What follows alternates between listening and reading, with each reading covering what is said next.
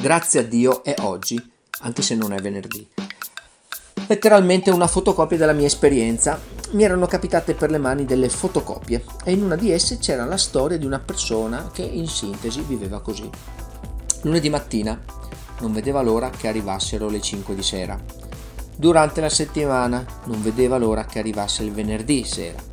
Tra una tranche di ferie e l'altra non vedeva l'ora che arrivassero le vacanze in prospettiva non vedeva l'ora che arrivasse la pensione per avere del tempo libero. Cavolo, era un po' come aspettare di morire, eppure, per quanto triste e assurda potesse sembrare la vita di questa persona, era molto simile all'esperienza che stavo vivendo io in quel momento, senza però che me ne rendessi conto. Anche se avevo vissuto momenti lavorativi peggiori rispetto a quel momento in cui lessi questa storia, come provare tristezza già il sabato sera perché c'era solo la domenica che mi separava dalla ripresa della vita lavorativa, questa nuova consapevolezza mi aveva lasciato una certa amarezza.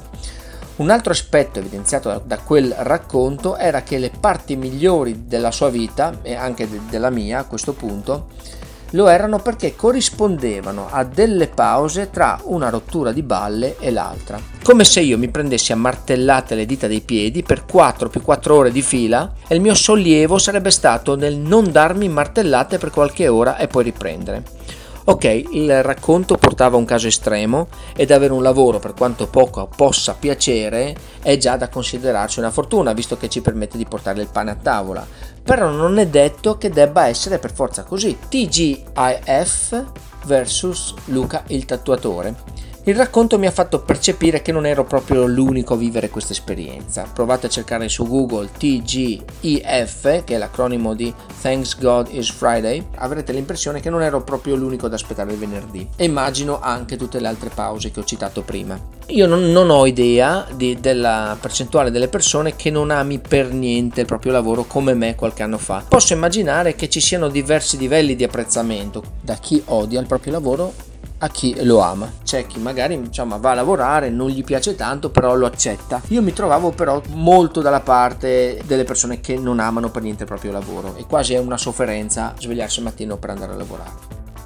Considero anche che comunque penso che sia impossibile trovare un lavoro privo di rottura di balle. Quello che però so per certo è che si può trovare un lavoro che amiamo veramente fare. Una sera un mio amico Luca mi stava raccontando di quanto gli piaceva riprendere in mano la sua penna da tatuatore al ritorno dalle vacanze ed era per lui proprio un momento di piacere, quasi di estasi. In pratica si godeva sia la vacanza che il ritorno al lavoro. Fantastico. Quindi nel sentire questo racconto ho avuto tre pensieri. Il primo è stato cavolo che fortunato Luca.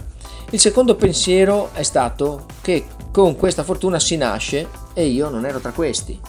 Terzo pensiero però è arrivato circa un anno dopo e quando ho letto queste, queste fotocopie e se iniziassi anch'io a cercare questa fortuna? Ed è stato proprio quel terzo pensiero, quindi assieme alla consapevolezza, che mi ha spinto ad avviare il percorso verso la ricerca di quella fortuna e trovarla un po' alla volta. Tre passi per diventare più fortunato ogni giorno. La fortuna di svegliarmi al mattino contento di affrontare la giornata non è né arrivata con uno schiocco di dita né questo significa che non ci siano stati eh, e non ci siano adesso dei momenti impegnativi duri Anzi, la mia giornata richiede più impegno di prima, ma è un impegno che mi piace prendere.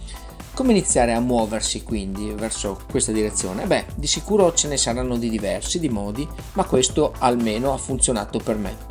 Passo primo, chiediamoci che cosa ci piace fare ora e ascoltiamo qual è la risposta, che potrebbe essere nulla in particolare, questa cosa qua ma è un hobby, questa cosa qua ma non ho alba di come si faccia.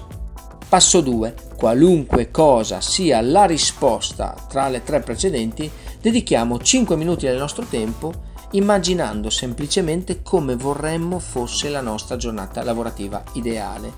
Attenzione però che pensare a ciò che vogliamo è diverso da pensare a ciò che non vogliamo.